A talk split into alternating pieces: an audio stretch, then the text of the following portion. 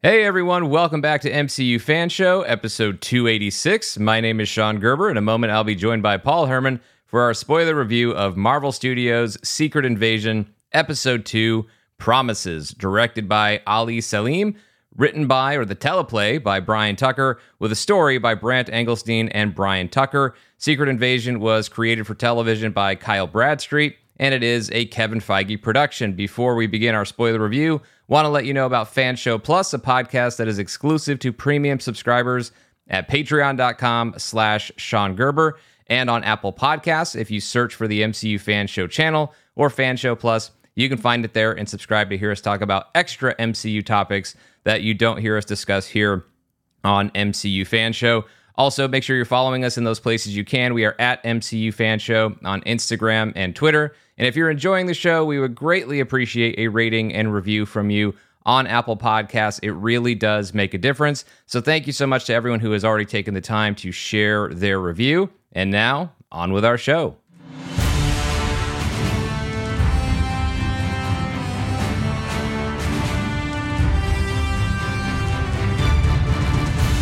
How you doing, Paul Hermann? I am uh I'm kind of still reeling from the end of this episode, not gonna lie. Not gonna lie. I think a lot of people are reeling from the end of the episode. And I think there are people reeling from certain points in the middle of this episode that right. I, I, think create some interesting questions. I I gotta say off the off the top before we start just diving into it scene by scene, I'm really loving this show after the first two episodes, and you know, I, I have some criticisms that we will definitely get to, but I liked it a lot watching these two episodes just for the first time when I had the the screener a couple weeks ago. But getting a chance to rewatch these episodes as they're dropping on Disney Plus, I find myself enjoying the series even more because I think it has a lot of meaty, very emotional scenes that are very well written and brilliantly acted that just really make it worth uh, make it something to really appreciate on a rewatch. So I uh, I highly recommend if you're watching these episodes once, maybe give them another look as well. Especially if you're like if you like them, you may find uh, like me that you enjoy them even more. I know this series maybe isn't carrying quite the same level of, of hype and conversation, at least not in my Twitter algorithm. I know everybody's as messed up these days, but I'm not seeing the same type of conversation or the volume for the conversation that we've seen with things like WandaVision in the past. But I would say definitely don't sleep on this series. It's really good through these first two episodes. How are you feeling, Paul? For me, I I've been really enjoying it, and this is coming from someone who wasn't in love with the comic series back in the day. I like where the comic series ended it ended it, you know, with Dark Reign, but I didn't really care for most of it. Um, there were some good things within it, but yeah, it, it, just wasn't whatever. It was just wasn't my favorite comic uh, storyline or whatever.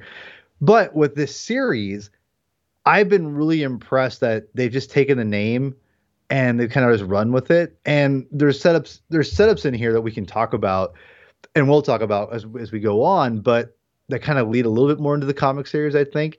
Mm-hmm. That being said, I, I think it's a much better idea of what we're getting because with the problem when I'm I'm I'm worried about, which again, not going too far ahead, but with the reveal of Mrs. Fury, it gives a it gives a better idea of like doing that whole like who is and who isn't a Skrull kind of a thing.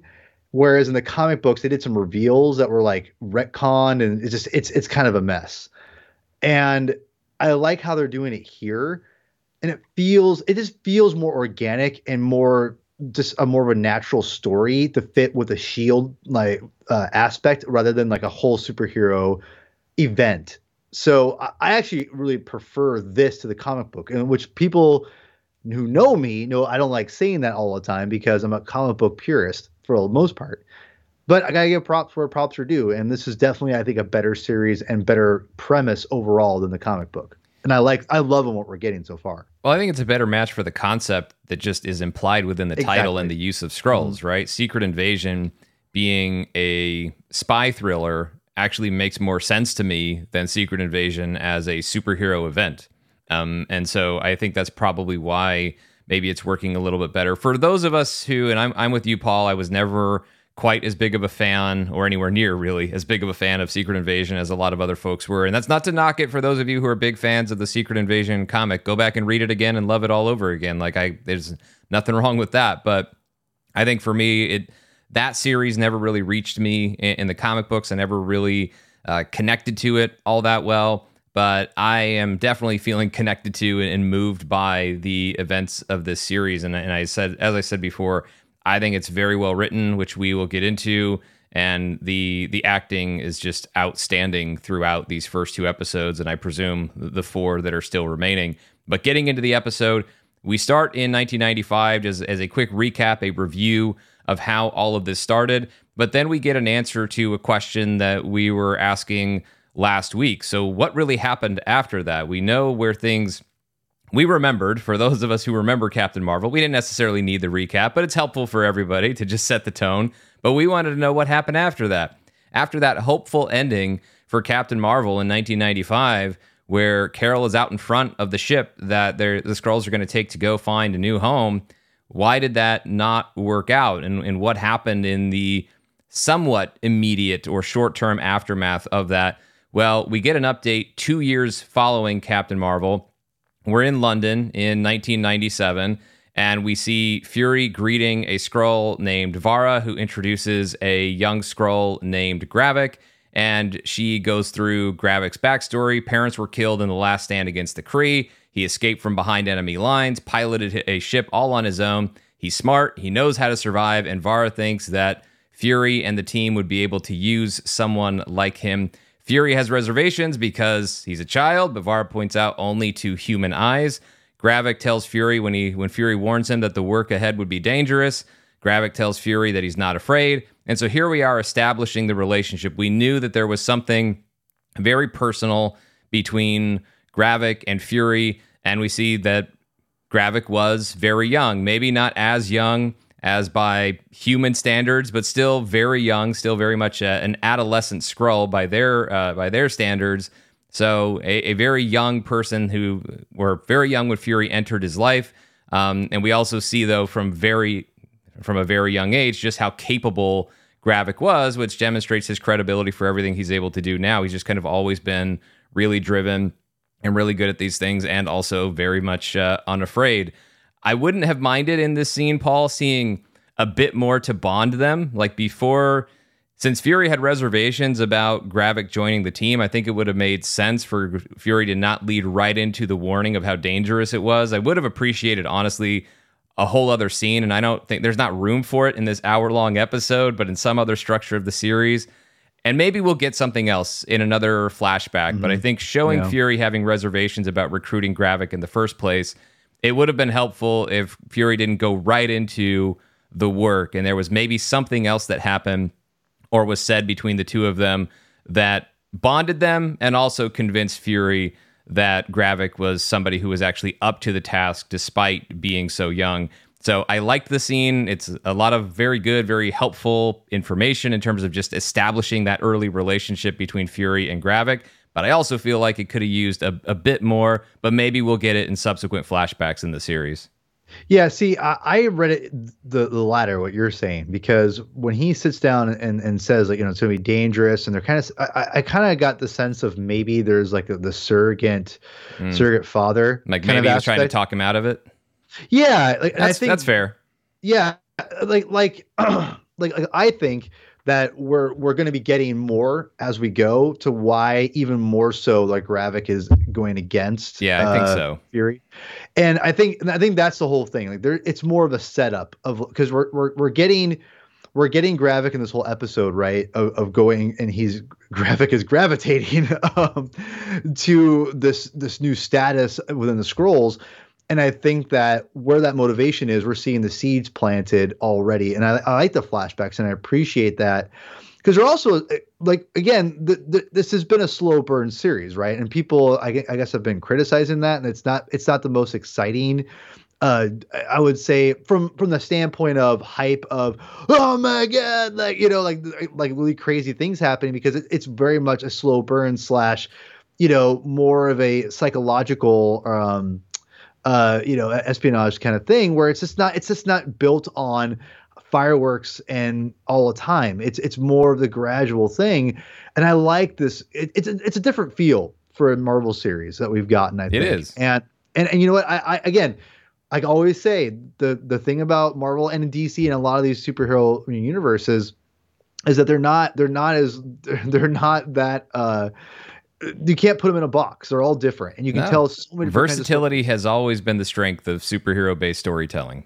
You yeah, can tell so, any kind of story with these types of characters. Yeah, and so now we're getting like this whole thing, and again, and now I'm also I'm, I'm into this because we don't we don't we didn't know like Fury had a family, and I'm wondering does he become Fury's like surrogate son, and that's going to be the eventual thing that we lead to see that that Gravik is yeah. He's, he, you know, that's what I'm. He's I, definitely I like more than just a really young recruit. I, I think there's mm-hmm. there's more to that bond, and so I want I still would have liked a, a better introductory bond, we'll call it, but I think That's they fair. can they can still make up that ground in subsequent sure. flashbacks, and and I do expect that they're that they're going to. Um, but as part of the same meeting, it shifts from Fury and Gravik to now the entire group of Skrulls that are there. Talos starts things off recapping the last two years that they went in search of a home. All they found was violence and hate. We see, of course, Talos' family is there, Soren and G'iah. The Skrulls who've made it there to Earth are there because of, as Talos says, this man, uh, Nick Fury, and this is someone who Talos trusts. Um, and so then Fury gives his pitch of saying that the Skrulls, while they're here on Earth, they can work with him They'll have to all wear a new face. And he says, While you work to keep my home safe, Carol Danvers and I will find you a new, uh, well, we'll find you a new one, find them a new home. Soren is the first to take the pledge, and then others follow.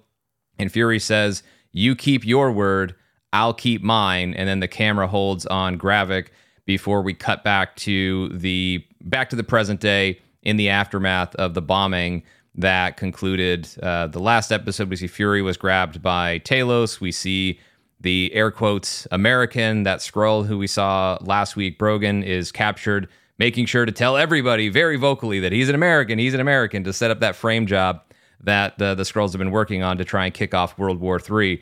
But uh, getting back to that uh, that flashback sequence, this is it, right? We were wondering, we we knew we would get some answers in terms of why the Skrulls feel the way that they do, why there is some animosity here, and with the title of this episode being Promises, here is the big promise. Here is Fury's promise that a lot of people feel like, even though Fury. Fury in a Nick Fury way could technically say he never put in, included in his promise a date or how long it would take to find a new home, but it's been about 30 years, and so it's under, understandable why Gravik and many others feel that Fury broke that promise that he made that they did their part in order to get a in order to secure a new home. They did whatever he asked them to do, be his spies or errand boys as Talos calls out later in the episode. They delivered their part. It's Fury who didn't deliver or hasn't delivered on her on his end, which from their perspective, understandably so, constitutes a, a broken promise. And Talos is the one who, when we talk about the animosity towards Talos, well, it's very explicit in this scene. Talos is the one who stood up in front of everyone saying, I trust this guy. You should trust this guy. He's the reason that we're all here. Let's put our trust and our faith in him. So it was Talos with the recommendation, Fury with the broken promise, and for the for the Skrulls and their perspective, They've worked and risked their lives for Nick Fury on faith and because of this promise for about 30 years. And really, what they've been doing is risking their lives to protect someone else's home. So it's it's not totally unfair for them to wonder since they've been fighting to protect this fam this planet, since they've been fighting and spying and everything they've been doing to try and help Fury protect Earth. Why can't it be their home too? And that's why we see them uh, fighting for it. Doesn't mean you agree with or condone the way that they're going about it but in terms of the motivation and where that's coming from, it's pretty easy and plain to understand, but but very well delivered in this scene. Yeah, I would say that this another another setup here because I think there's got to be more to it for um, Nick Fury just being too busy to finding a home planet, and that's where I'm just kind of I'm curious where this is going to tie into possibly the Marvels and um and more cosmic adventures like that and, and, maybe i'm reading too much into it but that's where i that's where my mind kind of goes because i'm because it, it, could just be as simple as i was just too busy like i, I mean well would be you could see the I, I think some of the difficulty it's not so much about being busy although nick fury is famously a, a very busy yeah. guy sure. but i think part of the reason why maybe and this could come up and, and be explained just as throwing it out there as a theory as to what's been a challenge is maybe the reason they haven't been able to find a new home is all the reasons that Fury has believed that they couldn't just find a home on Earth or couldn't just be home on Earth. That anywhere the Skrulls wanted to go, that the other, the new host planet or home planet, um, if it was a, a, planet that was actually livable for them, other people were there and said, "No, we don't want the mm-hmm. Skrulls here." Um, and See, so, like mm-hmm, that, yeah. and that could be that could be the issue. I mean, they they meant Talos references that like all they ever found was violence. So that's probably what happened is they met violent resistance anytime they tried to find some other place to live. Now you could still say that the universe is a very big place and at some point they should have within 30 years been able to even by sheer luck stumble upon a planet um, that they would have been able to live on. But um, you, you never but obviously that hasn't uh, hasn't ultimately happened or ultimately come to fruition for them. I I don't think it's a problem that Fury has ignored. At the same time, has it always been at the top of mind and top of his top of his list? Clearly not, because we've already spent time with Fury being focused on other things in his various adventures yeah. uh, in the MCU. So, um, yeah. Oh, go ahead. Here, here, here's my take. I my again, my quick speculation would be: I think there there's more to the story of of why there hasn't been a planet found, and I think that there might have been, but some, and I don't know what it is, but I think something prevented it from happening, and that he couldn't tell the Skrulls, and it was like, crap. I found multiple options, but something happened. Like I, I don't know what that'd be. I, I wouldn't even be surprised if maybe one of like T- Talos was like, no, this is not. This can't be it you know so it's almost like there's something i'm not saying that's what happened but like there's something like that where it whoever when they found something it wasn't good enough for the high ups so that the, the other Skrulls didn't know about it. Something like that. I, that's my that's where my take we're gonna go with a little bit because there has to be some kind of dramatic thing with the homeland. Right. I, well I, and also keep in mind the yeah. Kree are still out there and the exactly, Kree are still yeah. hunting them. So it's not only a planet that is willing to, you know, open itself up to the Skrulls and have them live there, but it's also a planet that can keep the Skrulls' lives there a secret and, you know, be willing to do yeah. that because that that's another thing. It's not even necessarily that the citizens of another planet would say we don't want the Skrulls because we don't like the Skrulls they could very easily say we don't want the Skrulls because we don't want the target on our backs like the if the kree come here to uh, to attack the Skrulls again, we don't want to be collateral damage in that process. So there are a lot of reasons why, and I'm sure there were numerous stops over the past 30 years and numerous negotiations to try and find some other spot where they could live, and each either for similar sets of recurring reasons, or it could have been a, a brand new reason every single time. It, it, just hasn't worked out over these past uh, over yeah. these past 30 years. But meanwhile, there has been the question staring them right at the face of, well, there's already a planet here that they could potentially call home. So why don't we make that happen? Especially since, from the Skrulls' perspective, we're already putting ourselves at risk in order to protect it in the first place. We're protecting this place. Why can't it be our home? Um, which is uh, certainly understand that question coming from them. So then, back in the present day, Talos and Fury are on a train out of Moscow. Fury tells the story of taking train rides with his mom from Detroit uh, to Detroit from Alabama. Talks about riding in a segregated car and, and the food that they would eat and making up games to pass the time. And the game that Fury shares with uh, with Talos is "Tell me something I don't know." Fury shares the story of telling his mother something she didn't know about Susie, which was ultimately a lie. But this was classic Nick Fury. I, I really love this scene and him talking about the whole game of "Tell me something I don't know." Um, and the reason I liked it so much is it was very much very reminiscent of the scene in the elevator with Fury and Steve Rogers and Captain America: The Winter Soldier when Fury told him about told Steve about his grandfather. And the grandfather who used to you know operate an elevator carried home his tips but then started bringing a gun in the bag because people were starting to ask about what was in the bag. And so and and that was really for Fury telling a story about trust and, and not necessarily trusting people and, and, be prepared before showing Steve Rogers, here's all the guns we're going to point at the world with these three uh, helicarriers, which kicks off the philosophical debate within Captain America the Winter Soldier. Well, here we have Fury sharing this family anecdote with Talos to get him to play the game, tell me something I don't know, because Fury has very quickly realized that there is a lot more here, that even though he and Talos have had this good friendship, they haven't been in contact now. All that they really haven't been in much contact recently, and a lot of things have happened. And so Fury knows that there is something Talos isn't telling him about the status of the Skrulls on Earth. And what Talos reveals here is that there were a million Skrulls that survived the destruction of Skrullos brought on by the Kree.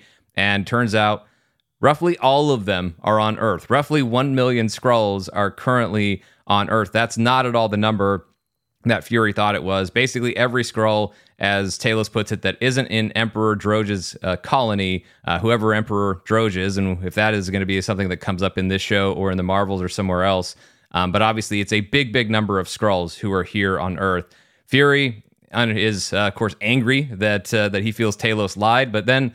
Why I love this scene so much is even though Nick Fury is the one who's kind of steering the conversation with his anecdote, telling the story about the game, bringing Talos into the game to extract more information. Scenes are really great when both characters get to have the same amount of validity within their perspective or the same amount of weight behind their perspective. And so when Talos is explaining how all of this happened, Talos is calling Nick Fury for Fury to call out Talos for lying or withholding that that information. Talos also has his own reasons behind it, saying that um, that Fury was happy to use them as spies, but in terms of now, it's it's not okay for all these Skrulls to be here because it's not on Fury's terms. Fury tries to come back with the the host gets to set the terms of visitation, but Talos gets a great line when he says, "Well, the host was gone, and he didn't think that Fury was coming back." Obviously, when Fury turned to dust in Infinity War, nobody knew that anybody from the blip at that time was going to come back. And so during the blip and everything else, Talos was just, Talos was just trying to help his people survive. And then beyond that, even after the blip, Talos says, even when you did come back, there was no talking to you about anything real. Fury was up on Saber for years.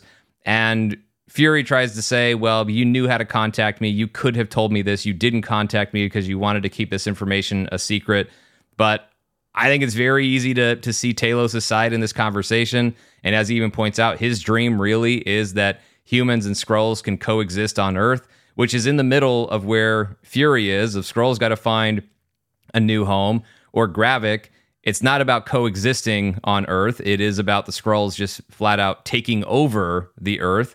Um, Talos has the most hopeful outcome, the most optimistic dream for all of this, which is that humans and Skrulls can coexist. Fury doesn't think that's possible. Um, humans have been at war with each other throughout history, as he points out. And Fury says there is not enough room or tolerance on this planet for another species. And then Fury and Talos uh, part ways. I thought this scene was huge, not just because of the the Skrull status update, and it is a big deal that there are a million Skrulls on Earth. But I think the emotional stakes in this scene, the motivation for the characters in this scene, and look, Talos was right to help in terms of there's it's his people out there who are suffering, and he knows a place where they can at least have safe harbor. And for him to offer that, especially with a lot of it being in the wake of the blip, it just makes sense as something that Talos would do. And Talos was trying to be hopeful in an otherwise hopeless situation that had gone on for decades in terms of the Skrulls um, on on their home planet and on Earth and everything that they've been through. But Fury's cynicism doesn't come from out of nowhere, and it's not Fury just being the cynical super spy for the sake of being the cynical super spy. His cynicism is not unfounded. What he says about human history is accurate. Hell, it's still accurate for our world today in, in many respects. And I think for and he also, by the way, in the the start of this scene, just described a situation of black Americans being treated as others. So he has his own history with this.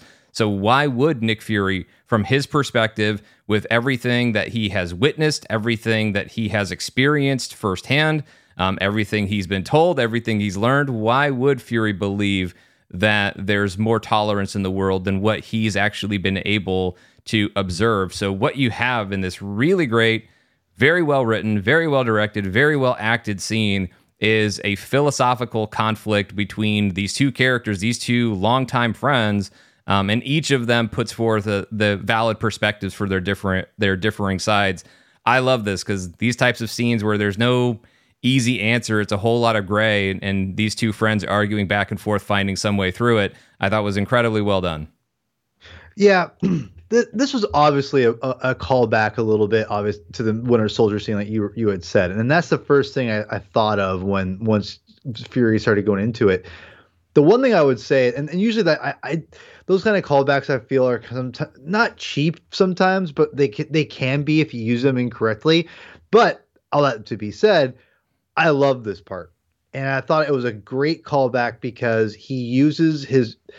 You you see where Fury you know, he is naturally great at what he does because of his upbringing and what and the fact that he's you know he's learned and has had learned things the hard way and through other people the hard way you know they're they're hard experiences too right and i think that it's a really interesting aspect of this character that we never got in the original uh, caucasian version uh, of if you will which i always love that nick fury too but this is obviously a lot more layered complex and i think a lot more interesting version of fury and I think based on you know using these things, uh, it's really interesting aspect. Now I love how they t- they, they take it and he's using it similarly similarly if I can say that correctly, um, but obviously this is a lot different and and used in different context. And I love how it's not just using to prove a point that it's because just like in the last scene with with, with with Captain America when he talks about the elevator and having to grab have a gun with them. This is a lot different because it's it's even more so kind of flips you know it's it's not flipped of like proving a point it's like how do i get you to get me to tell you more information without just asking you and trying to be nice about it you know I, well, I it's disarming like Exactly. Think, and that's mm-hmm. that's what it shows though for Fury as a spy, as an interrogator, as all of these things. And it's weird to consider that context with Talos being a friend, but I don't think Fury can help himself. There are certain techniques that he's developed and he's perspective, mm-hmm. uh, you know, that he's developed that he's honed for the decades that he's been doing this. That I don't even think for Fury he thinks about it. I think it is something where it's just naturally where he goes in these situations. And look, it's very different. Like the result for why he did that with Steve or the reason behind that, he wasn't trying to get information from Steve. He was trying to provide context for something he was about to show Steve. But here we see a similar method to now in this time, instead of just cushion the blow or prep somebody to receive information, in this case, it's being used to extract information. But Nick Fury knows this, and it doesn't mean that his relationships are insincere. His relationship with Talos is insincere. His relationship with Steve Rogers is insincere. I think Nick Fury genuinely likes and respects, and certainly uh, I, don't, I don't know where he's at in terms of his friendship love with Steve yet in Winter Soldier, but he definitely because they didn't know each other that long at that point. But he's known Talos for decades. Very clear from what we see in the first episode that he really loves Talos as a friend, and so I, I think that for Nick Fury to behave this way. I think it's in some ways he can't help himself with his approach because these techniques come so natural to him. But that's actually why I like it as a callback is Fury would use and employ similar techniques, um, and I like it that it happens in a way where it's presented as if he as if he can't really help himself. But despite that, despite the technical approach to it or the similarities in the approach, I think what you still see is even through that there is there is sincerity in the way that Nick right. Fury is communicating, what he's actually communicating to his friends as they are having these uh, these very difficult conversations. But I thought it was a, a, fantastic scene. Now, the next place we see Nick Fury is in London. Uh, we see a flag over a casket that uh, is for Maria Hill, who we talked about how she was shot. We didn't talk about her just full on dying in the episode last week. I didn't really know how to handle it last week. I know in interviews right after the episode or in the days following the episode, um, they were saying that you know that she had died, and that was certainly my instinct when I saw the episode for the first time.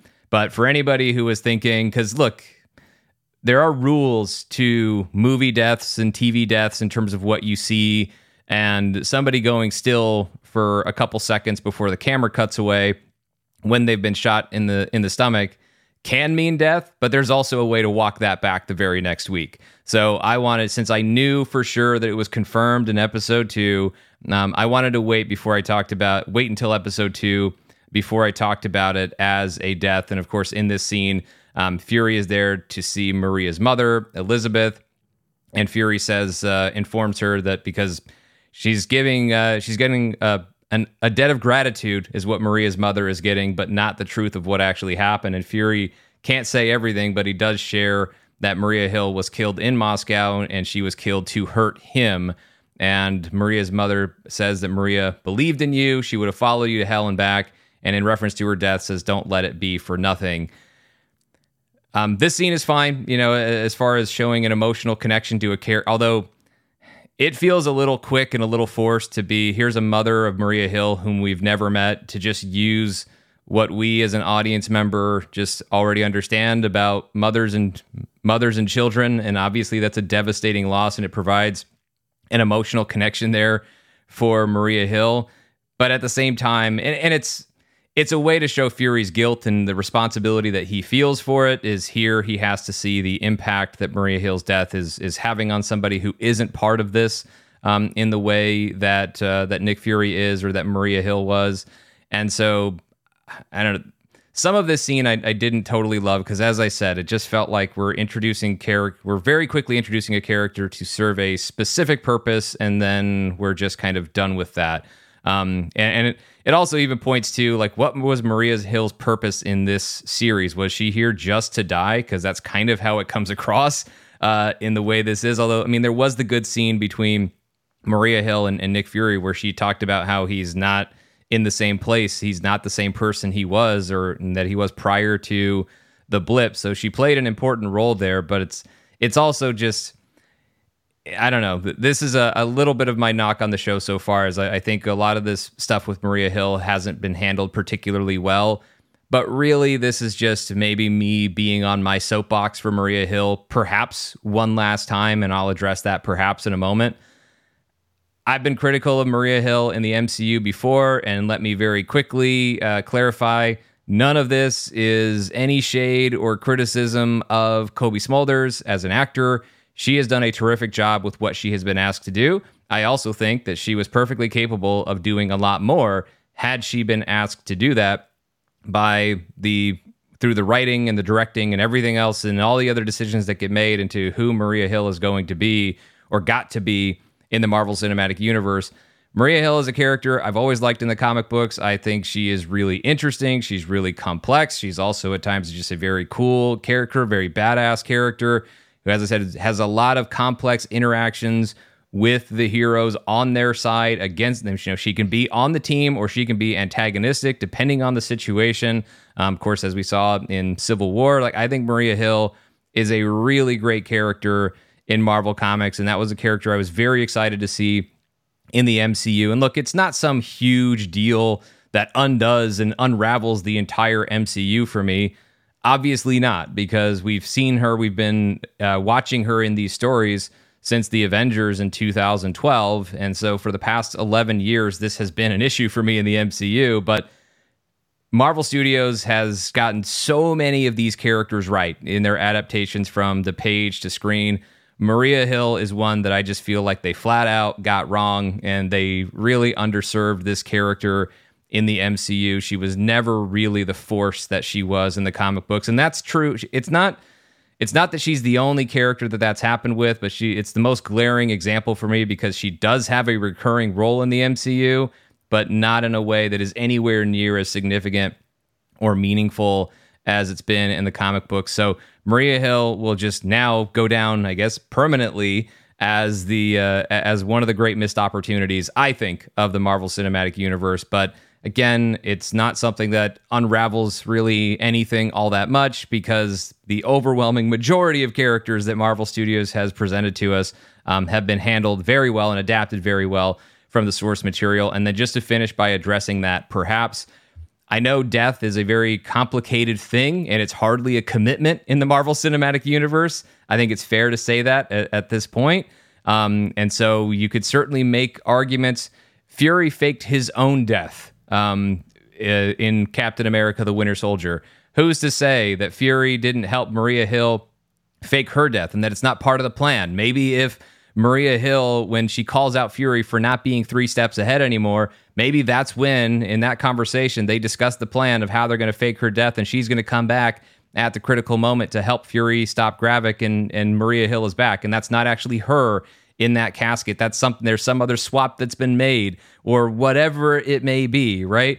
Sure, all of those things are still possible. And, and reportedly, Cobie Smulders is in the Marvels, which doesn't necessarily mean she isn't dead. Perhaps it just means the Marvels takes place between uh, before Secret Invasion. We don't really know where all of these things are falling exactly um, on the the MCU timeline. I mean, they did say present day for Secret Invasion. Maybe the Marvels is a little bit before this. We'll we'll have to see. But in any event, if this really is it, and it may not be, but if this really is it for Maria Hill, I do feel like that's uh, that character from the comics was let down by the MCU, not by Cobie Smulders, but by just how that character was was envisioned and, and ultimately brought to screen in the MCU. I'm gonna go ahead and say she's not dead. I've I've I never believed it once. I'm like, no, not happening. That's just me. Let's leave it at that. The only thing I'm going to add to this is that I agree with you that Maria Hill has been kind of a letdown. There's a there's a smidge, in my opinion, in the first Avengers film that kind of is more true to her characterization in the comic books. A little more complexity, a little dark. Um, you know, has there's, there's something there, but it's just they never really fully dived into it. And I feel like, uh, and to be honest, the Agents of Shield show would have been a great avenue to have a Maria Hill character in there, but that's not the direction they went, obviously. But um, who's to say that couldn't still happen? Um, but yeah, I'm with you. Maria Hill needs to be, uh, could still be, we don't know, but I, I think the character in the comics is way more interesting, way more dark. Even more, I would say. Uh, I'd say a more complete, fully developed, multi-dimensional human being oh, in the comic oh, books for sure. compared oh, yeah, to yeah. what's been presented in the is. MCU. Yeah, it feels like she's instead of being like because in the comic books we see her be the head of Shield, right? Like that we've seen that, and we don't really see that here. So she hasn't been allowed to, I think, be that character yet. And that's that's and again, what goes to your point, it's not she's not been been treated the best in the MCU, and I think that honestly maybe Secret Invasion will, will will have that at the very end if she survives. So I'm just gonna say it right here. I think Maria Hill is a very interesting character, and I would love to see what she does in the future. So yeah, I I'm really hoping that she's not dead, but you never know. My my my bet, you know, if I had bet the house, if I had to, I'd say she's not dead. Yeah, I I could see it going either way. I mean, they gave her what they presented was fairly definitive, but at the same time they visually they were very definitive for Nick Fury, and that was a fake out, and they had an explanation for it. So that still is there and a possibility for Maria Hill, and and we'll just see how it shakes out over the next four episodes, or maybe within the Marvels, or wherever it's addressed. If uh, if Maria Hill indeed appears again in the MCU, but then we cut to the news. So we see how the world is reacting to the bombing in Russia. And we see that the plan is working. An American has been blamed. It looks like it's um, Russia is seeing it as a declaration of war by America. And we see that as far as the, the toll, uh, we're told that over 2,000 are dead. Rhodey says later in the episode that it could be, that it will be much more than that by the time they sort through uh, all of the rubble from the site of the bombing. And we are shown via talking heads on, on TV the UK Prime Minister Pamela Lawton, played by Anna Madeley, uh, NATO Secretary General Sergio Kaspani, played by Giampiero uh, Judica. Uh, Russia, uh, see, or I already mentioned, Russia is talking about it being a declaration of war by America. And then a not at all thinly veiled FXN News, standing in for another cable news network in the real world, uh, has a host named Chris Stearns who is saying it's a false flag and there's no way the Americans were responsible for uh, the bombing in Russia. Meanwhile, uh, there's also a conversation between G'iah and Gravik where Gravik talks about seeing Nick Fury. And um, when she talks about why he didn't kill Nick Fury, says you don't uh, punish a man by giving him what he wants. So Gravik is under the impression that Fury wants to die and uh, isn't going to give him that. Felt like it was more of a punishment to take Maria Hill away, which is, of course, what uh, Fury believes uh, was the motivation behind that anyway. Um, and also, we see where just Gravik feels of, about Nick Fury that, that Fury isn't going to be much of a, a match for him going forward. But we're introduced to, I want to cut because this is on the way to a meeting. And who is in attendance uh, this meeting?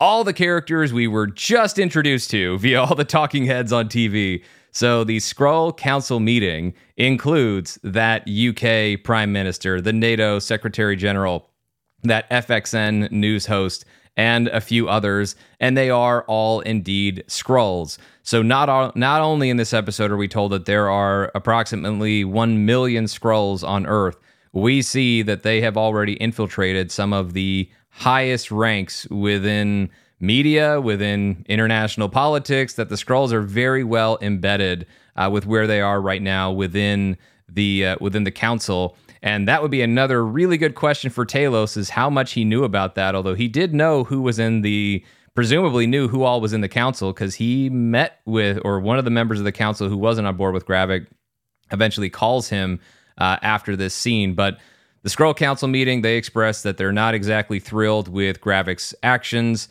Um, and Gravik gives his own speech about how he prefers dogs to humans and gives his own reading of the, of course, repeated violence throughout human history and Gravik points out that, as we talked about at the very for the very top of the show, that Fury broke a promise and also accused Fury of abandoning them. And uh, Gravik says that Earth will be our home because I will take it. Humans were already destined to consume themselves. And in uh, Gravik's mind, all he's doing is hastening the inevitable while providing the Skrulls with a with a new home. There is a reference to the Avengers, like what will they do if the Avengers show uh, show up? Gravik just says he has a plan. Uh, should that uh, should that occur? And now Gravik is the one who is making a promise. As a, after he refers to Fury's broken promise, Gravik makes a promise of their own that if they put their faith in him, he will indeed succeed in this war and, and provide this new home for them. And then immediately, the prime minister. So this was all pre-planned between Gravik and the prime minister nominates him to be the Skrull General, that it can't be about the council anymore. There's got to be one leader to lead them through this conflict. And everyone submits at the table and acknowledges Gravik as the new Skrull General, save for one, Shirley, who isn't on board, and she gets a great line. Um, and uh, Seeta Indrani is uh, is the actor, and she has a fantastic line where she says, "We did not end up homeless refugees because we were unwilling to wage war. We ended up homeless refugees because we were too willing." So that's a different perspective from a Skrull on the Kree Skrull War and the Skrull's own role within that conflict. I would love to know more about where that perspective came from because the, per- it's really been characterized more as the Kree attacking the Skrulls, and I don't know that this really changes that, but it just shows that the the the decision, perhaps at least from her perspective, was maybe a bit more complicated than simply the Skrulls trying to defend themselves. Maybe there was some other option that other Skrulls were were vocal for and, and in favor of, as opposed to an all out war that the Skrulls ultimately lost. But I, I, love seeing just that different perspectives within the ranks of the Skrulls, even at this highest level of this Skrull Council. And I also like Gravik's response to it. That when she says she's not going to submit, that Gravik actually respects that. Even says, "If I had another hundred like you, I could take on the universe." You go in peace, sister. You will not be harmed. And then Shirley steps outside and she updates Talos, who wants her to set up a meeting between Talos and Gravik. This is another scene that I thought was really, really good. Um, I think Gravik being able to state his case, and I, as I said, the the writing, the dialogue in this, as the characters are giving their perspective and their reasoning behind the ways that they think, and, and sharing uh, with us, the audience, of how exactly they're thinking and, and got to these places that they are to justify in their minds, not necessarily in ours, but in their minds, the actions that they take. All of that was really done, uh, really well done. And Gravik and Shirley in this scene, um, they both get to be very clear, very concise, and effective in explaining their position and in ways that could potentially, you know, theoretically represent the views of, of many other Skrulls with differing opinions on the Kree Skrull War and now this other war that they're signing up for on Earth. And it's a situation where, from the Skrulls' perspective, you see a lot of gray, no easy answers. And you see the amount of power, of course, that the Skrulls already have is very well demonstrated in this scene. If I had one knock on this scene, it is just how fast it happens. They show us these high profile individuals, and then they immediately say they're Skrulls. It might have been cool to let us live with who these characters are and see their actions for a little bit before revealing that they were Skrulls, not just here's a couple people who, by their title, we automatically say are big deals, and now turns out uh, we will tell you right now that they. We will also tell you pretty much right away that they are Skrulls. Letting that sit for a bit to be a, a little bit more of a reveal, even if it's just a little bit later in the episode, just not the very next scene, I thought might have made that reveal carry a, a bit more weight and pack a little bit more of a punch. So the the the placement of the scene immediately after introducing these characters on in the the newsreel that I don't love, but the actual scene itself I thought was great. Yeah, this is something that I I, I love this. First of all, I want to give you know Chris Stearns, aka Christopher Christopher McDonald, Christopher McDonald, Shooter McGavin, dude. Uh, well, not just that, but I like, know. see it, Everything. I, he, he's in. He's talk about character actor, man. Oh, fantastic. This guy, he's phenomenal. Uh, obviously, Requiem, Requiem for a Dream. Uh, he has an outstanding role there. Um, one of my favorite movies ever, SLC Punk. He plays Stevo's dad. Mm-hmm. Um, you know, just just a great, great all around actor. And Yeah. seeing him in this, just, He's also ugh. been fantastic as uh, a character named Marty in Hacks, the uh, HBO or HBO Max or now Max series, whatever. That's had a, a couple of seasons, and I know they're uh, working on season three. But uh, I loved seeing him pop up again in that show because he was great on it. But also, uh, I think that was the first thing I had seen him pop up in in a little while. So it was nice to kind of get a reminder of, oh yeah, Christopher McDonald is really freaking good. Um, not that anyone forgot, but just for whatever helpful reminder uh, can can be there. And so having him, and, and I think it was right around the time I was really digging him in that show that the news came out that he was joining um, Secret Invasion, and I was very excited about that addition. And maybe Yeah. that's where some of my disappointment is actually coming from, Paul. Is I'm like, okay, Yeah. I, I really want to see this guy be a big deal in this because he's he's got way more to offer than what they gave him just so far in this episode. Yeah, and, and that's the thing, you know, and, and I almost I can't forget Dirty Work either. Dirty Work, one of my favorite all-time favorite comedies with, with Norm Macdonald. He's in, he's great. Um, yeah, this is something that I, I love this, and to me with Gravik, what I said before that I think there's more to D- Fury not finding a home base. Gravik being like, oh, we got it's and in fact that it's him. There's something there. There's something there that maybe I, again, I don't know quite sure what it is, but there's something more than what they want, and he's somehow manipulated. I think through other people um, that they want to stay there on Earth for a reason, and I'm and I'm kind of wondering if it has to do with the fact that he never felt like he belonged with his own. Because I'm to say, it, I think Fury will be his his his father. That he he ends up being that that surrogate father that you know tries to you know and he never feels somehow um, a part of the world for whatever reason. And I don't know. And I'm curious if if I'm right what that is.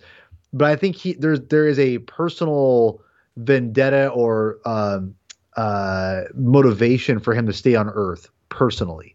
And I think that's where it's going to stem from. And he's using. Well, I think it's also think about how much time he spent there and the fact that he was Exactly. young. To him, it is home. And if you think about his time um, as a child, and a lot of that being spent in a very hostile environment at, during the Kree Skrull War, and then behind enemy lines after his parents were killed, that the only place that Gravik has ever felt like was home, or even felt a little bit like home, probably was Earth. And so I, I think it's it's fairly it, it's fairly simple from that perspective of in a very practical sense. Like this is just where I've been. So yes, this is home. Um, and Yeah. if you're not going to let it be my home, I'm going to take it and, and make sure Exactly. that, it, that it is my home. But I also think, uh, to your point, it's not just about wanting a home and, and feeling like Earth is already good enough. There is something very specific, like even in that scene with G'iah when he's talking about only vapors and you don't punish a guy by giving a guy what he wants. He's acting very aloof in terms of how he feels about Nick Fury. That's that's fake. That that is something that is him. That's him shielding himself and anybody around him from knowing the true depth of how he feels hurt by Nick Fury. It's not just a promise was broken and I'm going to make sure that it is fulfilled. Uh, it's not just that. It's who broke the promise and it's who that person, Nick Fury, means to Gravik and and it's not just because Gravik met him when he was young. Yes, there is definitely more to that relationship and as you said, a, a surrogate father-son relationship is most likely, but there could be some other very emotional dynamic between the two of them. Um, and yeah, I mean, I it will definitely be a missed opportunity of this show, and I think we would call it out as such. If the only flashback we get between Fury and Gravik is the one we saw in this episode, there's more to it that we definitely need to. Um, but based on what we know now, I feel like there's definitely more that we need to see in subsequent uh, flashbacks. But speaking of yeah. Gravik, he returns to New Skrullos as a humble hero. He says something to Pagon, who then uh, who doesn't seem to be all that comfortable with what Gravik just told him. Pagon then meets with scientist Dr. Rosa Dalton, played by Katie Finneran, and her husband. We find out her husband, Dr. Victor Dalton, Mark Baisley. And meanwhile, G'iah has been trailing behind Pagon to see what's going on. In the conversation between Dr. Rosa Dalton and Pagon, they refer to the harvest, and they've been going these places for the harvest and been coming up empty. There's also a very big machine in this room, so some part of big sciency experiment. We later on, I'm going to jump go out of order and jump a little bit forward in the episode to talk about what this is. So when G'iah goes to a computer later on to see what the harvest is, we see records of these DNA samples. We see something from Groot, presumably from when Groot was in the Battle of Wakanda on Avengers Infinity War. Uh, we see the Frost Beast that was unleashed on Earth in Thor the Dark World. We see the arm of Cull Obsidian that was severed in Avengers Infinity War. There's also a reference in there to Extremis, and then Gravik enters, um, calls G'iah's father Talos a coward, and then says they found Brogan, uh, who's the one who had the American shell for the bombing, and they're going to go off to deal with that, which will bring us to a, a later point in the episode. But in terms of this component, and we learn more from the interrogation that of course, they're trying to do something to make the Skrulls stronger. That's what the harvest is about. And meanwhile, we see these very strong, superpowered creatures and DNA samples from them uh, being used uh, for the harvest as, as, part of this. And Paul, I think we already uh, addressed some of this stuff, and as much as we know about it now, is very similar to what we saw in some of the trailers for this. That this is the MCU version of creating the Super Skrulls with these abilities of Groot. And there was a moment in the trailer where it looked like there were some Groot esque powers, and we saw a reference to Cull Obsidian. So a lot of these things are, are part of it. And look, Super Skrulls should be part of the MCU, and I know it's something that we're both pretty excited about. The way they're going about it, I don't think this limits all of what they can do in the future with potential Super Skrull stuff, but as a way to just introduce that concept, I really love it. I really love when the MCU makes proper use of its own history um, in order to also combine that with what the new elements that they're bringing in from the comic books that they haven't before. I, I really mm-hmm. like that that mix of it and, and, the way that they're approaching it. Um, and it also just adds to the plot. And it also says something about Gravik in terms of what he feels the Skrulls need in order to accomplish that. Despite all the power that they already have, he feels like they need more if they're if they're ultimately going to prevail in this war that he's starting. So I just want to point out that from the trailer and from what they're saying here, we're we are basically going to be getting the essential Super Skrull because you have the stretchiness yep. of Mr. Fantastic through Groot. You have Cull Obsidian's like thing arm, right? You've got Extremis heat. Yep. Okay. Human Torch. So, yeah, there. But the only thing it's missing is you know invisible invisible woman. Okay, and but you, you, you kind of have ice. some of that as a Skrull because you can just change into being someone else.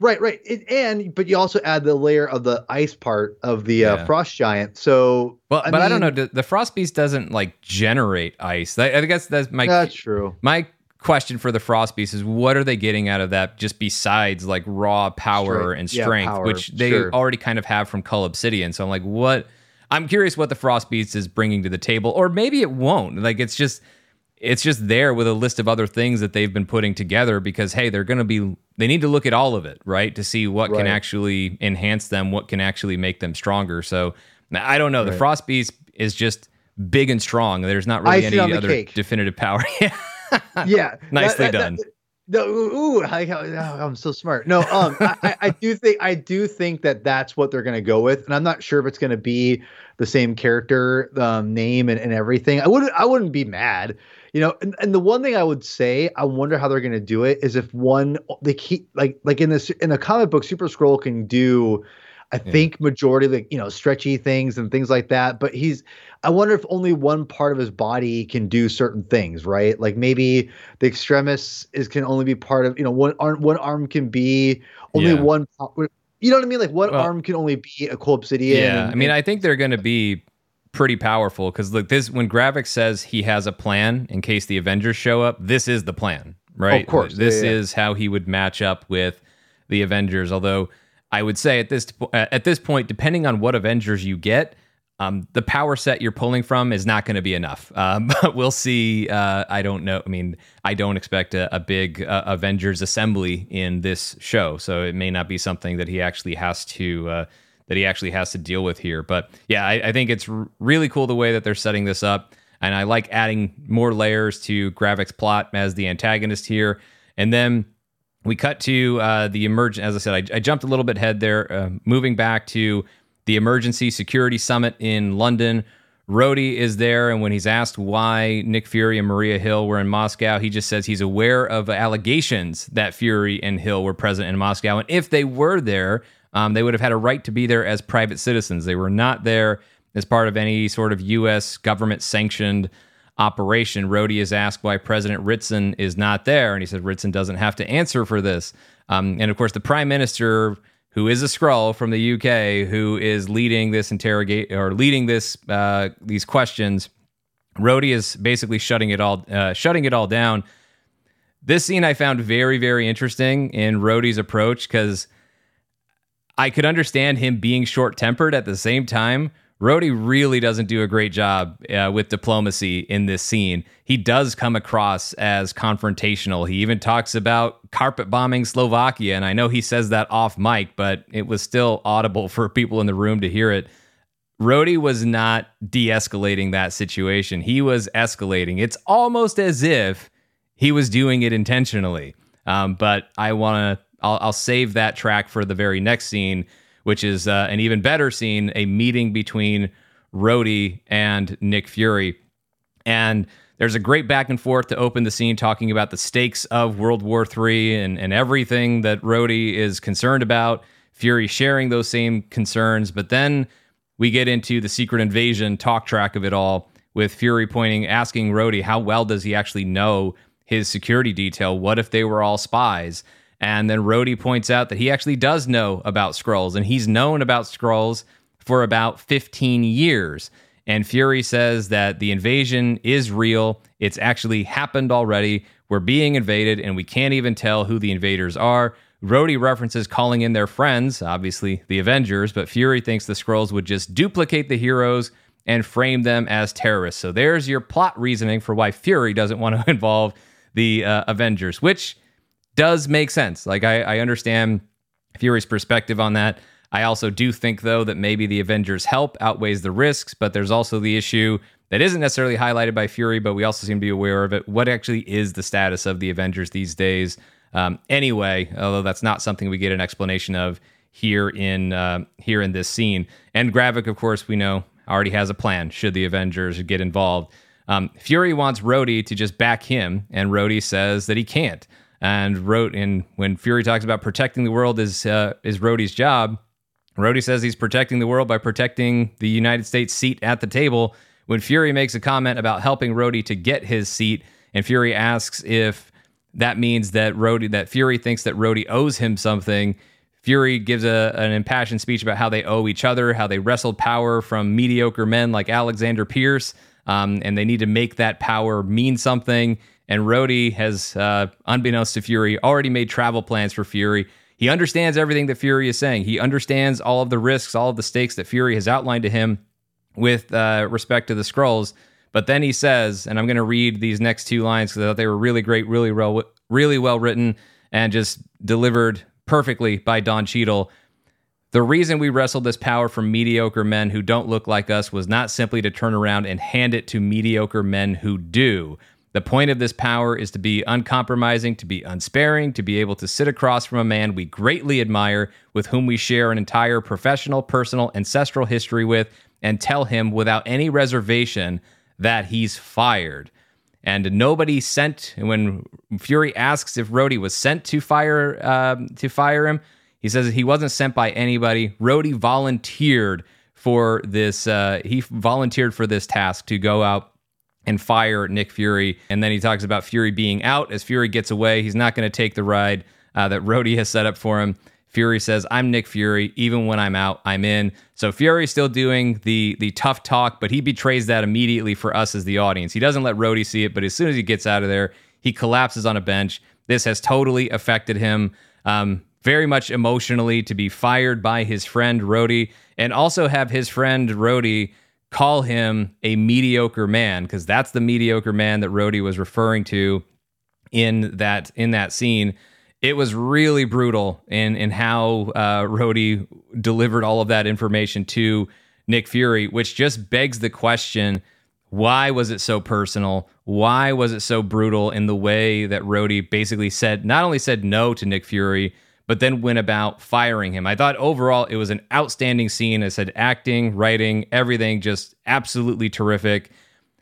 I kind of, I really do hope that this is a scene that was between Rhodey and Fury because I, I want it to be those characters who we've known the whole time. But I, I certainly have my suspicions that this is not Rhodey. And I know I'm not the only one. Everybody's been talking about is this Rhodey a Skrull? And there's a lot of reasons why we would think that in the uh, in the emergency summit meeting before this scene, Rhodey is in a, a situation where really his job is to de-escalate, and that's not exactly what he does. He's unnecessarily confrontational uh, in that scene. It's not the best way to go about it, and you could just say Rhodey was frustrated and angry, and that got the better of him in that moment, and he didn't go about things the best way that he could, or maybe he really thought strategically that was the best thing to do was to be really tough and, and really firm and hope that everybody else would back down.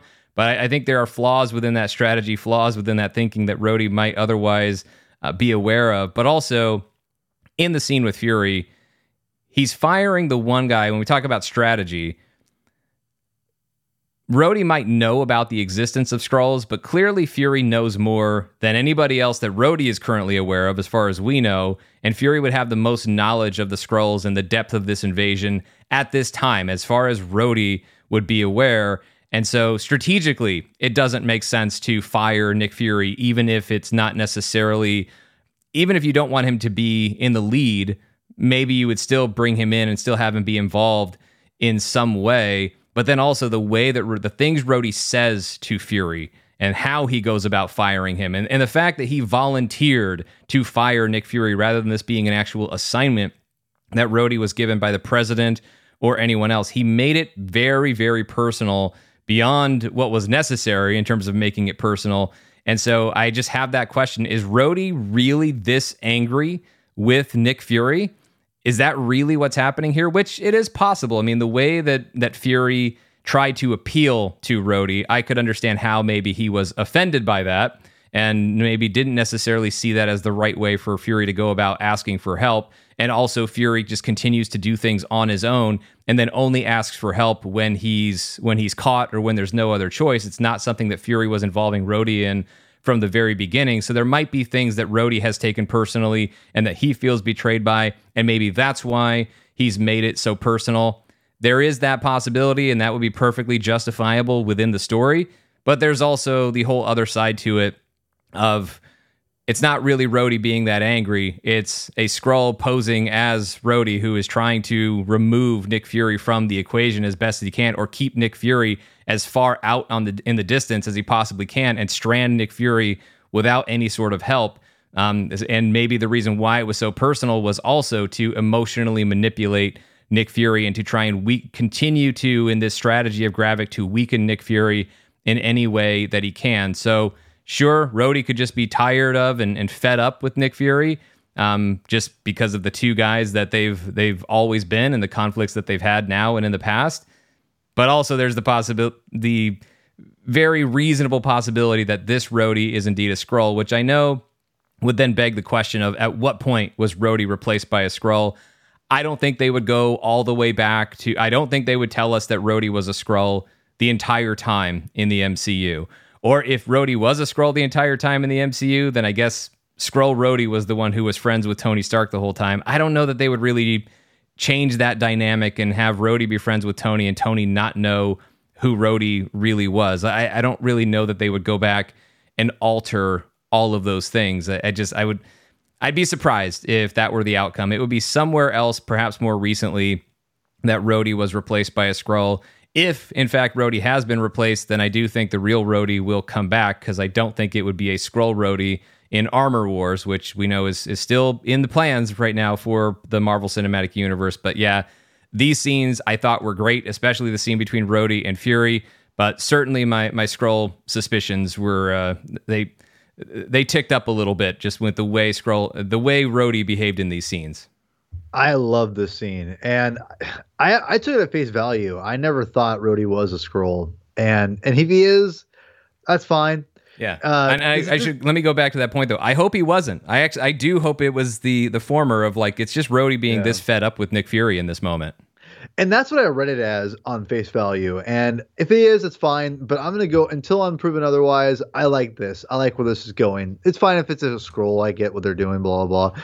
But this was a great scene. Two great actors chewing up scenery. Man, when like when Nick Fury delivers that very obvious, whatever you say, I'm out. I'm actually, you know, I'm in. I'm just like, I, I, you know, I was like, yeah, and then he left, and he's like, oh man, I'm like, oh, that's yeah, brutal. It, it was it was performative as performative could be. Like there yeah. was, he was just uh, trying to act completely unfazed and unbothered, but he was totally fazed and deeply bothered by what just happened. Yeah. So and and I loved all that. It was great. It was a great written scene. Yeah. And because Nick Fury respects Rhodey, like he really sure. respects Rhodey, and so when somebody you respect who you've thought you've had their respect and their admiration, they tell you that you're mediocre, that hurts. Yeah. So so I say all that. Um, great scene. I, I, thought the only negative thing I would say is I thought how the the interaction between the guard and and, and Samuel Jackson was a little I don't know. Yeah. It, just, it was a little weird. That dude was stiff as a board, but also it, he's kind of supposed to be like he. I sure. So I'll sure. I'll take it. Yeah, and that's again that a nitpicking. I am nitpicking here, but but because it was such a great, you know, greatly written scene and great, greatly performed. Love yeah. the outcome. I, I forgive it. Love this. Love yeah, love, love, love. Because Fury didn't really do anything special to get the drop on that guy. So I'm like, if this is Rhodey's security detail, Rhodey is in mortal danger all the time. Because uh, that was a minimal amount of effort for uh, from Fury to dispatch that guy. But um, in any event, yes, I thought it was a great scene yes, the the Skrull suspicions were were kind of there a little bit, but as I said, there's there's just as valid uh, an emotional perspective for just Rhodey to always be Rhodey and and be in that place emotionally with Nick Fury and to say the things that he said. And by the way, I I'm rooting for that to be the case because I actually I do really want it to be the real Rhodey in that scene. And beyond that, um, I also, if that is the real Rhodey, that's something that has to be resolved. And I want that scene. If it's just a Skrull manipulating Fury, there's nothing to resolve. If, however, that's Rhodey and Fury as friends having said these things to each other, especially with the things Rhodey said to Fury, that is something that has to be resolved, which means there's another great scene that would be coming our way, whether that's in Secret Invasion or Armor Wars or somewhere else for another meeting between these two characters. Now let's talk about the interrogation of Brogan, which was, uh, of course, referenced in a scene I, I jumped to before um, with uh, between Gravik and G'iah. So we're at this butcher shop, and Falsworth shows up, the great Olivia Colman. And I love when the guy is talking about the door being locked. Well, what do you think that says about me indoors? Uh, I love that. I love her comeback uh, to all of that. And she takes over the interrogation of the air quotes American bomber, uh, Brogan and she's able before the interrogation begins she gets the location of the escape hatch in the you know freezer room refrigerator room and just uh, just on a hunch that she might need to make a quick escape because she knows exactly what's coming it is absolutely more than a hunch but she already knew he was a Skrull so falsworth mi6 they know about Skrulls um, just like shield with via nick fury knew about Skrulls um, and really just cutting off that finger. She says, Well, that's confirmed. And then, in order to extract information, she gives him an injection to heat him up. Brogan gives up the existence of a machine that Gravik is building to make them stronger, and that is by a husband and wife pair of doctors, the Dal- uh, the Dalton family that we met earlier on in the episode. Meanwhile, Gravik and company arrive. They dispatch of the Russians who had been holding and interrogating uh, Brogan. I thought this was really great action. I thought with Kingsley Ben-Adir and, and obviously his stunt double and Killian Scott as Pagon and their doubles. I really like the action on this. It was it was brief. It, it, certainly wasn't as long as some of the action sequences in Captain America: The Winter Soldier, which I know is the the comparison that we keep going back to for this series for a lot of obvious reasons. In terms of the visceral quality of the action, that's where I felt this week it was more of a match for Winter Soldier than maybe we got last week with I know some of the criticisms you've had. So I'm interested to hear how you feel about the the action in this scene. I thought it was really good, but the highlight for me, obviously, uh, was Olivia Colman. I mean, Falsworth does take her leave via the escape hatch, and then we we see that Gravik and Pagon they do retrieve Brogan, but then ultimately Pagon has to execute or doesn't has to, but ordered by Gravik and carries it out to execute Brogan in the woods on the way back to uh, on the way back to New Skrullos. Um, that, by the way, even though we know the information Brogan gave up, but G'iah changed it, and in order to throw Gravik off the scent of what uh, of what Falsworth may have learned, instead calls in the location of a safe house. So that's what Gravik and Pagon think Brogan gave up in the interrogation was the location of a state uh, a safe house that we see uh, has in fact been been raided. But in this scene, the highlight for me, Olivia Colman as Falsworth during this interrogation. I don't know if I've ever seen somebody be that combination in one scene of being charming, charismatic, intimidating, and sadistic. Um, she mm-hmm. was just mm-hmm. she was just terrific in in that sequence. She's in the, the episode for what three four minutes, and mm-hmm. they are as good as any three four minutes in the episode. Well, maybe not quite as uh, I don't know. Samuel L. Jackson and Ben Mendelsohn in the train scene. Samuel L. Jackson and Don Cheadle in the scene between uh, Fury and Rhodey. A lot of great scenes in this one, but Olivia Olivia Colman was uh, once again a highlight with a minimal amount of screen time. But as I said, curious uh, with your thoughts on the action because I thought the action within the butcher shop was was really good this week. No, this is a great. This is all great. I love this. I thought the setup was great. Uh, it was the butcher shop was very uh, dis, um, disarming slash uh, just uh, very uh, what's the word, what's the word I'm looking for? Night um, creepy. Uh, yeah, it was. It, uh, it, was. It was very. It was a very kind of like. It's weird when somebody does the when somebody's cutting off a finger, injecting somebody with something that heats them up to 160 degrees Celsius, and smiles throughout the entire thing.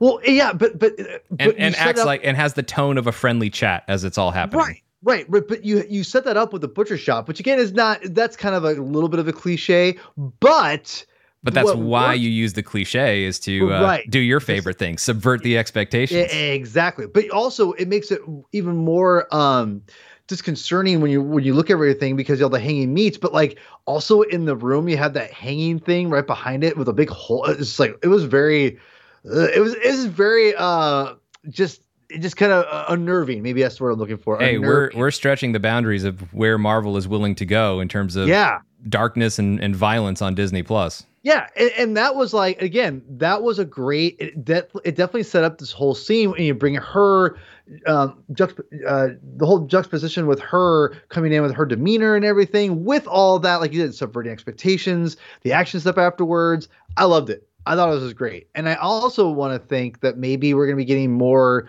This is the introduction of the MI6 aspect of um, the MCU. This is like kind of like the start of it, because maybe now with the Skrulls, maybe MI6 is like, hey, we need to have our own super soldiers or you know, super powered kind of like you know, I say Jack Flag, um, or not Jack Flag, oh my god, Union Jack, excuse me.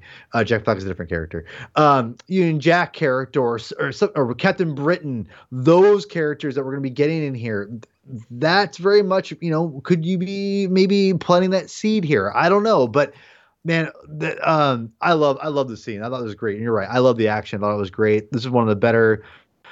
This again, I love the show, man. The show's good. Like I, I don't understand why people aren't getting more hyped for it. I think I think it's really well done. So, I mean, it, I understand it to an extent good. because it, it doesn't have I mean, in terms of action, sure. this is the extent of the action in the episode, and it's very, very brief. And I understand there's, you know, usually an expectation of more action and or more comedy within MCU stories. Like there's there are not as many quips and, and jokes, and that's not. I'm not somebody who's ever complained about or found fault in the humor within MCU stories. At the same time, I don't feel like it always has to be present all the time. There are certain moments. This is, I think, the very nature of what's happening in these scenes that are part of these episodes that they are just very heavy, very emotional. There's not necessarily a lot of room for some of the humor that's been uh, part of. I, I, think if you were to try and inject more jokes into a series like this, then it would be what some people have. Um, I feel like, I and I've disagreed with criticisms of the MCU where the jokes, the quips are wedged in. I don't think they really have been most of the time in the MCU. The vast majority of the time in the MCU, I'm sure there's a few examples here and there where I might agree with it, but overall, it's been a non issue to me. But I feel like if they were to do stuff like that in Secret Invasion, then it might start to feel more like it's been wedged in. I know that this isn't necessarily the most fun episode, and it just depends on what you find exciting as a viewer. I find these back and forth debates between characters and these intense emotional scenes between characters like uh, Fury and Talos, Fury and Rhodey, and also this the Skrull Council meeting, stuff like that it's a different kind of fun as a viewer, but it's still fun for me and very engaging as a viewer to really be connecting with characters on those levels and being able to hear and, and understand their perspective that that they're approaching this story from through all the actions and all the choices that they're going to make throughout this story. I love that, and I think the the MCU has always had material like that when it's been at its best. But that's also why, though, I, I mentioned that maybe it'd be a, the the it's part of a, a six part story as opposed to it is its own like satisfying episode as part of a larger story.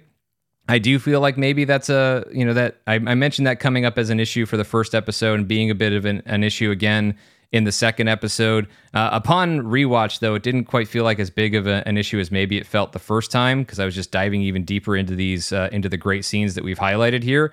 But there is that portion of it that you're not getting the full sampling of things you might normally expect from the MCU. This is the intense emotional debate episode of Secret Invasion. And so maybe it doesn't feel like as complete of an MCU experience as people have had in the past. But I, I don't know. For whatever reason, look, if, if a show or mo- MCU movie doesn't resonate you for whatever set of reasons you have, that's valid. That's fine. I get it. it it's it's okay. I'm, I'm not here to debate anybody else's opinion of it um, hopefully just highlight why we're enjoying it so much. And and and I do think that look, uh, I think a lot of people are enjoying the show. I just also think that for whatever reason, you know, it's not drawing some of the hype that we've seen from other MCU stories. But look, part of the nature of the MCU though is people go back and revisit and catch up on things that they've missed. And so I feel like anybody who's missing out on Secret Invasion right now might find reason to go back and, and check it out and be pleasantly surprised. Because, yeah, it's really great through these first two episodes, but that sounds like a wrap up. We have a whole big reveal at the end of this episode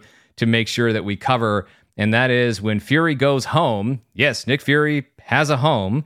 Um, he also has a wife. So, a character we met as Varra in Skrull form at the beginning of the episode, we see again here at the end of the episode but then she transforms into a human form, most likely the the new face that she adopted as part of the initiative that Fury was introducing at the very start of the show.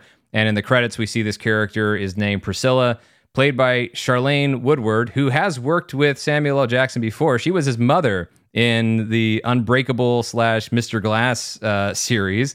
But um, this reveal of Nick Fury having a wife I, I got to say, Paul, one of the not the very first thought I had. The the first thought was like, "Holy crap! Like, what is what just happened, and what does all of this mean?" Um, but then I also kind of laughed and I thought of you because uh, famously, one of your least favorite scenes in the MCU is the Barton family farm in Avengers: Age of Ultron, and now we see where Nick Fury originally got the idea of having a, a secret family household was uh, Fury was and why he'd be willing to do that for Clint Barton because it looks like Fury had already done that for himself for this life that he has carved out with his wife. And he does put on a wedding ring when she reminds him that he was uh, that he was forgetting something. And then they embrace we go to credits and yes Nick Fury has a wife and she's a Skrull. Does that mean that Nick Fury is also a Skrull I don't think so. I mean, I, I, think that Nick Fury as a human could just as easily have fallen in love with a Skrull, especially since it, it was pretty clear that he was working closely with Varra uh, in the first place. So this is a, a very interesting reveal. It, it, doesn't really make me question Fury's Skrull status. Maybe it should, and maybe we'll find out that Nick Fury uh, is a Skrull at some point here in the MCU, but that's not really my suspicion right now for Secret Invasion. I may be only a few episodes away from being wrong about that, but just the fact that Fury has carved out this life for himself, I think is very interesting. When we talk about an unexpected character arc, unexpected things being, uh, you know, surprising reveals for Fury.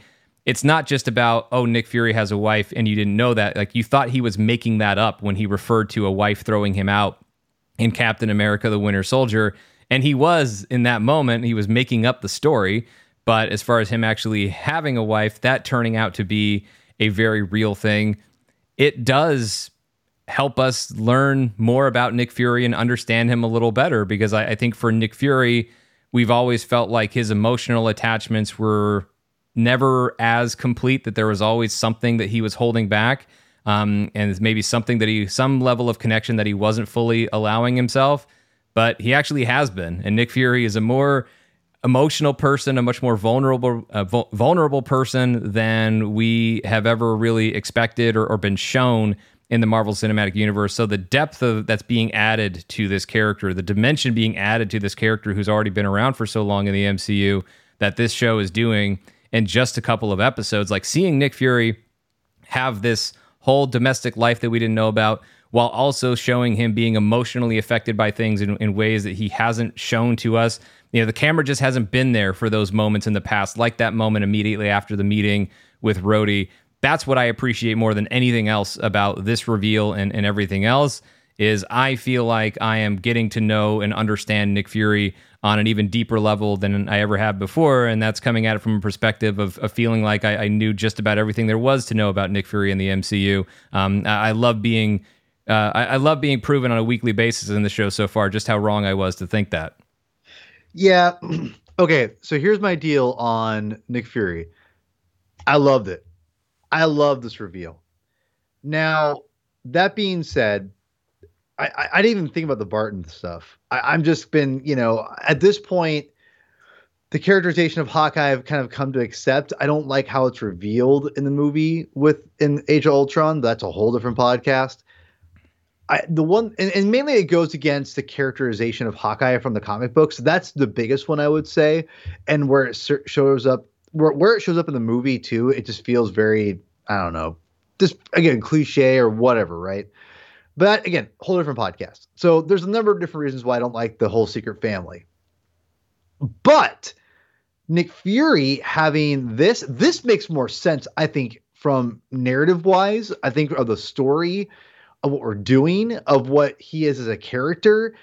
I think in any interpretation of Nick Fury, this all works.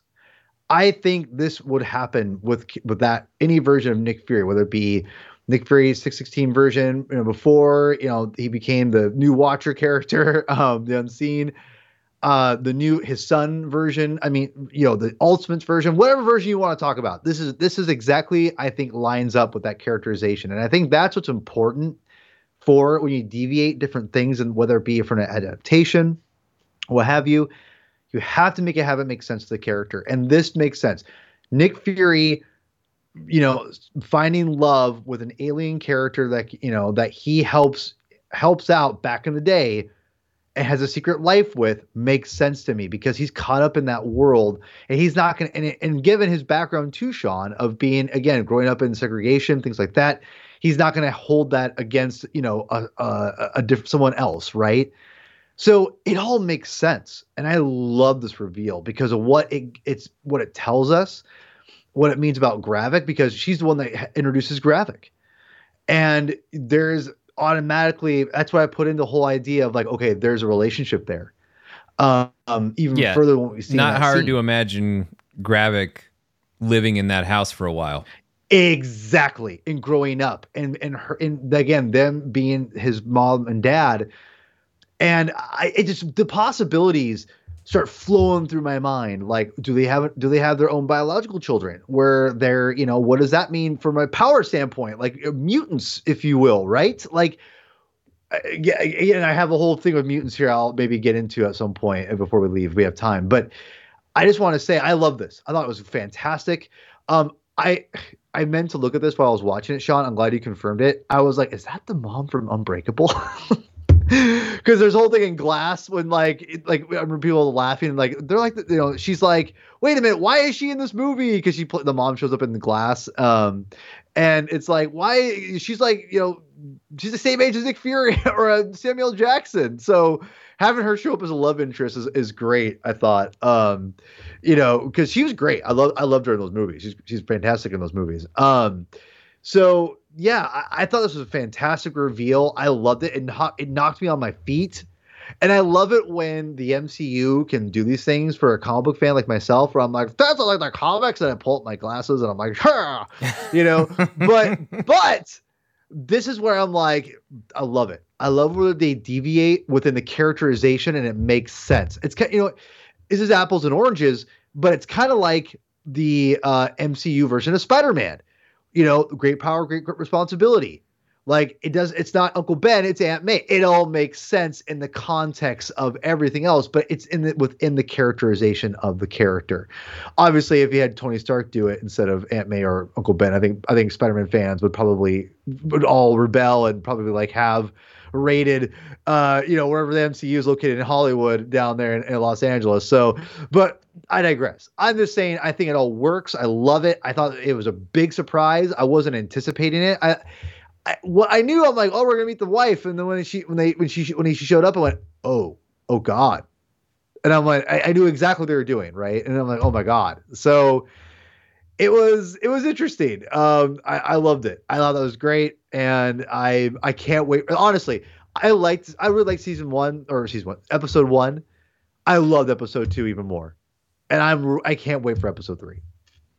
Yeah, I think episode two is the the stronger of the two. I mean, I think they're both really strong episodes to start, but this is what you said it before, but this is what you want from a series. You want it to keep getting better as it goes along. I mean, it, as great as I thought this episode was, yeah, I, I hope that episodes three through six will be even better than this. But I, I love where it's at uh, right now, and, and I thought this reveal was really great, and and it's a great way to kind of send it off. And that's where I mean, the more I'm thinking about it, and you know, having the benefit of of rewatching it a, a little bit more. I am starting to feel even better about this episode as uh, a, a little bit more of a I don't want to say complete story with its own beginning, middle, and end plot. There's not like an issue of the week that was resolved here. But in the same way, like this actually does feel like a good time for a break because it, was a pretty heavy episode. And so then to just end it with a big reveal and say, okay, like we we've been through so much already over the past hour that we're just gonna give you a whole new set of questions that we can that you can start asking and we'll we'll start answering them for you in the very next episode. But uh, so it was a, a decent spot for uh, for a break but I'm I, am i am just I, I'm loving the show so far. I think it's doing a lot of things that have been uh, at the very best of uh, some of the the best of the MCU. I think it's bringing forward a lot of that because it is it's way more about. I mean, there's a lot of big plot going on through all this spy stuff and now Super Skrull plot and and all of that. There's a lot of plot in this show so far, but look at how much time is being devoted to the characters and their emotions, their perspectives it's really putting its focus, its emphasis, I think, in in the places that that just have the greatest yield, that have the, the greatest payoffs emotionally, uh, at least for me anyway, as a viewer. So I'm loving it through these first two episodes. So that, that's all I have for the first two episodes, Paul. But I know um, we have a little more time here if you want to throw out your your mutant connection. Well, I it was just really quickly that I think just the fact that they do have their own children, like you know, with each other if they you know, have the, their own children. If, if, they did, and I'm not saying they should or they, they need to or anything like that, but if they wanted to go that route, you could, and introduce and have Nick Fury kind of you know in this universe in this in the uh, nine nine nine nine nine nine universe, if you, if I want to say it that, um, which by the way I love when Across the Spider Verse acknowledge that. Um, the the one thing I would say is um, one thing I thought about what Secret Invasion is doing that I'm I'm curious. They, you know, the whole idea of like they're living among us with with the Skrulls. I wonder if that now puts that storyline out for mutants. And I'm wondering if maybe the mutations are actually going to be happening more um, uh linear like it's more it's going to be happening like now as of now or maybe or maybe it was like more rare back in the day because obviously if you go back to apocalypse he's a mutant but that's you know yeah because remember Skrulls on earth only goes back to 1995 in the mcu as as far mm-hmm. as we know and and most of these Skrulls from the sound of it from what talos described most of them um have arrived more recently because it really talked about more of what he was doing when Nick Fury was gone. So, right. you know, I would say that the majority of these million Skrulls have shown up within the past, you know, five to seven years in the Marvel Cinematic right. Universe. So I don't. I don't know that this is where you know that there will be any connection between no, Skrulls no, on Earth and, and mutants, them. but but there could no, be. Not, not, them. And I'm not saying them directly. I'm talking about like the story wise, like the story like the fact that you because I, I I always thought you can hide mutants for a long time, you know, and that's how you bring mutants into the MCU. That's what I'm. That's what I mean. I apologize. Like now you're using that idea for the Skrulls instead. I wonder if you throw that idea out completely, and now you start having mutants come in more linear wise. Like it's going to be more, more like more of a common thing as in the whenever they show up in the MCU, and then have mutant mutations kind of be more rare leading up to their all of a sudden like the Ms. Marvels and those characters starting to pop up as with mutant powers. You get what I'm saying? Like it's I feel that it's that's because they're using that whole idea of being in secret, you know, the X-Men being a secret, like the secret like like they're using for secret invasion, the and the Marvel Studios will be like, no, we can't we can't do that again, and because we already did, did that with it with the Secret Invasion storyline. You get what I'm saying? Like, I wonder if that's that now. It's possible. I mean, they also did. Um, you know, they lived among us, and we never knew with Eternals, right? So like, it's. Uh, yeah, it's a yeah. it's a card that they've already played, and so yeah, that's where I feel like they do have to find some other way to introduce mutants in the MCU, and I know they already have um, at least the idea of mutation in Ms. Marvel, so that's already part of it, and then Obviously, we're going to get into the Deadpool 3 of it all eventually. And, and there's a lot of things that are probably going to have big mutant impacts on the Marvel Cinematic yeah, Universe. Sure. And, and, and uh, yeah, they've walked among us without us knowing. Yeah, you have a lot of Skrulls doing that, and you already had a bunch of Eternals doing that. So, do you want to play that same or even a, a similar card with the mutants? I don't know, but but we'll see. I, I have no idea what they're going to do with uh, mutants in the MCU. It's it's a question that we've been asking for I don't know how many years now, several years. Yeah. Um, and so I, will I'll just wait and see on that. But as far as what we have here with these first two episodes of Secret Invasion, I think they've been outstanding, and I I also think they've done a really good job of just they have a an incredible cast in this show. I mean, mm-hmm. I know mm-hmm. Marvel's always got great casts, obviously, but they really have a, a lot of just heavyweights uh, in terms of the, the caliber of actors that are a part of this show and they're just letting them chop it up and giving them great dialogue and giving them the space to really get the most out of these scenes and the emotional arcs for their characters. Um, it's been a treat to watch through these first two episodes, and I can't wait to watch because. Uh, you're all caught up to me now, so I have not. I do not know what happens next week, um, but I can't wait to watch it, and then of course uh, talk about it with you, Paul, and and and, and for yes. hopefully the enjoyment uh, of all of you folks who are kind enough to listen to us ramble on about these things we like so much. Uh, but that is it for this edition of MCU Fan Show. Thank you, as always, for listening. Um, also, make sure you check out Fan Show Plus, patreon.com slash Sean Gerber, or if you search for Fan Show Plus or the MCU Fan Show channel on Apple Podcasts, follow us on Twitter and Instagram at MCU Fan Show. Paul, where can they find you? You can find me on Twitter at Hermann22 with two N's, aka P Thug. Also, please check out my YouTube channel, The Comic Binge. Um, next week, uh, me and Chris will be debuting his new series, uh, Knights Never Die, the Grant Morrison issue by issue breakdown, where he'll be introducing uh, our good buddy Javi will be joining us. I think he'll be doing the show with with Chris pretty much mainly. I might show up here or there, but the first zero episodes next week we're going to talk overall, the kind of leading up to the Grant Morrison run of Batman. So really excited about that. I'm really excited Chris is finally doing this. This has been a labor of love for him, a passion project, and I'm so glad he's doing it. So super excited to check that out. We also just we literally went through two hours of Flash comic book recommendations, which man, if you're looking for Flash recommendations, th- this this show's got you covered. I, got, I mean, I just stood back and said, all right, guys, go ahead. And they blew me away with some of the stuff in there. It's I, am stoked to get read it. So yeah, check that out. Really appreciate it. And yeah, I appreciate everyone who's already subscribed and liked videos already. And if you want to follow me on Twitter and Instagram, you may do so at Mr. Sean Gerber. So for Paul, I'm Sean. Thanks for listening. We'll see you next time.